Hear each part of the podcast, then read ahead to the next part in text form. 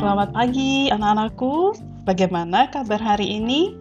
Tentunya baik-baik bukan? Kita akan bersama-sama belajar firman Tuhan di pagi ini. Mari sebelumnya kita berdoa. Kami mengucap syukur kepadamu ya Tuhan. Pagi ini kami boleh bangun dengan tubuh yang sehat dan kuat. Kami bersama-sama akan membaca dan merenungkan firman Tuhan. Mohon Tuhan menolong kami dapat mengerti dan melakukannya. Demi nama Tuhan Yesus kami sudah berdoa. Amin. Anak-anak, firman Tuhan pada pagi ini dari Yehezkiel pasal 33 ayat 30 sampai 33.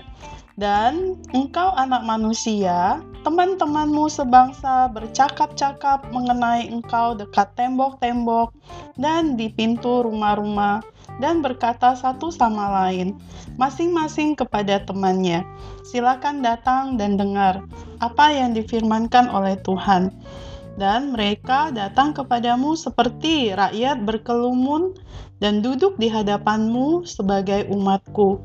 Mereka mendengar apa yang kau ucapkan, tetapi mereka tidak melakukannya. Mulutnya penuh dengan kata-kata cinta kasih, tetapi hati mereka mengejar keuntungan yang haram. Sungguh, Engkau bagi mereka seperti seorang yang melagukan syair cinta kasih dengan suara yang merdu dan yang pandai main kecapi. Mereka mendengar apa yang kau ucapkan, tetapi mereka sama sekali tidak melakukannya. Kalau hal itu datang dan sungguh akan datang, mereka akan mengetahui bahwa seorang nabi ada di tengah-tengah mereka. Anak-anakku, Hari ini judul renungan kita adalah hanya berpura-pura. Tuhan mengatakan kepada Nabi Yehezkiel bahwa orang-orang yang datang kepadanya yang mendengarkan khotbahnya itu hanya berpura-pura. Mereka berbicara di belakangnya. Mari kita dengarkan apa yang Tuhan katakan kepada kita hari ini. Lalu mereka datang dan mendengarkan Yehezkiel seolah-olah mereka benar-benar ingin mendengar tetapi sesungguhnya mereka tidak melakukan apa yang Yehezkiel sampaikan kepada mereka. Mereka berbicara tentang Tuhan, seolah-olah mereka benar-benar mengasihi Tuhan, tetapi hati mereka serakah dan mereka hanya berpikir tentang uang dan kekayaan. Yehezkiel menghibur mereka layaknya seorang yang menyanyikan lagu cinta atau orang yang memainkan alat musik. Mereka mendengar kata-kata Yehezkiel, tetapi mereka tidak melakukannya. Tapi ketika Tuhan menghukum orang karena dosa-dosa mereka, mereka akan mengetahui bahwa seorang nabi ada di sini, ada di antara mereka. Mereka baru akan sadar bahwa Yehezkiel adalah nabi yang dari Tuhan ada di tengah-tengah mereka. Nah, anak-anak, firman Tuhan ini mengatakan bahwa orang-orang yang mendengarkan Yehezkiel menyampaikan firman Tuhan itu mereka hanya pura-pura mendengarkan. Bagaimana dengan kita? Bagaimana saya bisa membuat pelajaran Alkitab lebih berarti bagi saya? Seperti pagi ini, ketika kalian bersama-sama mendengarkan firman Tuhan, apakah mendengarkan dengan sungguh-sungguh? Anak-anak, banyak orang pergi ke gereja setiap minggunya. Kayak sekarang, banyak orang nonton, uh, menyaksikan, dan beribadah lewat online, tapi banyak juga yang tidak menunjukkan pertumbuhan iman tidak ada perubahan menarik dari hidup mereka karena mereka tidak mempraktekkan apa yang mereka dengar. Ya, setiap minggu mungkin ada banyak khotbah yang mereka dengar, tetapi kalau tidak melakukannya, itu juga tidak akan membawa seseorang itu imannya bertambah, bertumbuh, semakin mengenal Tuhan. Nah, berikut ini ada beberapa hal yang dapat kamu lakukan untuk dapat terus bertumbuh dalam imanmu. Yang pertama, berdoalah bahwa Allah akan membantu kamu belajar sesuatu yang baru. Yang kedua, hormati guru dan mendengarkan penyampaian mereka dengan seksama, termasuk papa mama di rumah ketika bersama-sama dalam ibadah keluarga. Yang ketiga, ambil beberapa bagian Alkitab dan pelajari, hafalkan ayat-ayat Alkitab. Setiap hari kita ada satu ayat Alkitab yang kita ingatkan.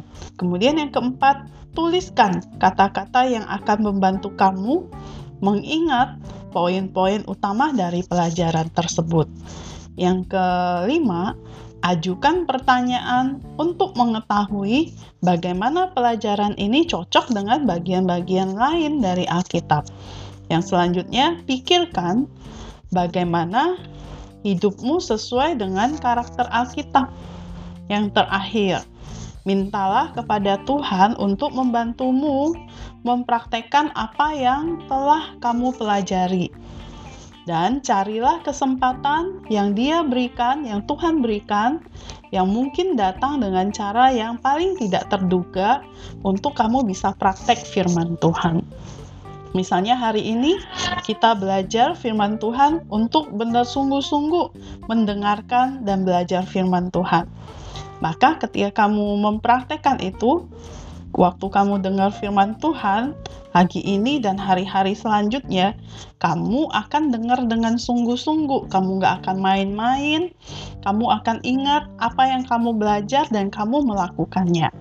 Nah, anak-anak, ayat firman Tuhan untuk kita hari ini dari Lukas 6 ayat 49.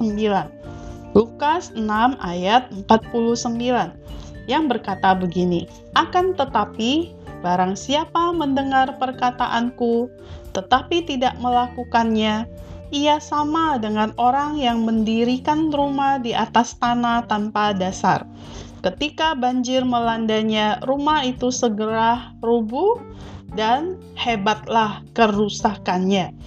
Nah, anak-anak, di sini dikatakan kalau kita tidak melakukan firman Tuhan, kita sudah dengar tidak lakukan tuh kita sama kayak orang yang mendirikan rumah di atas tanah tanpa dasar yang kuat. Ketika banjir datang, rumah itu akan rusak.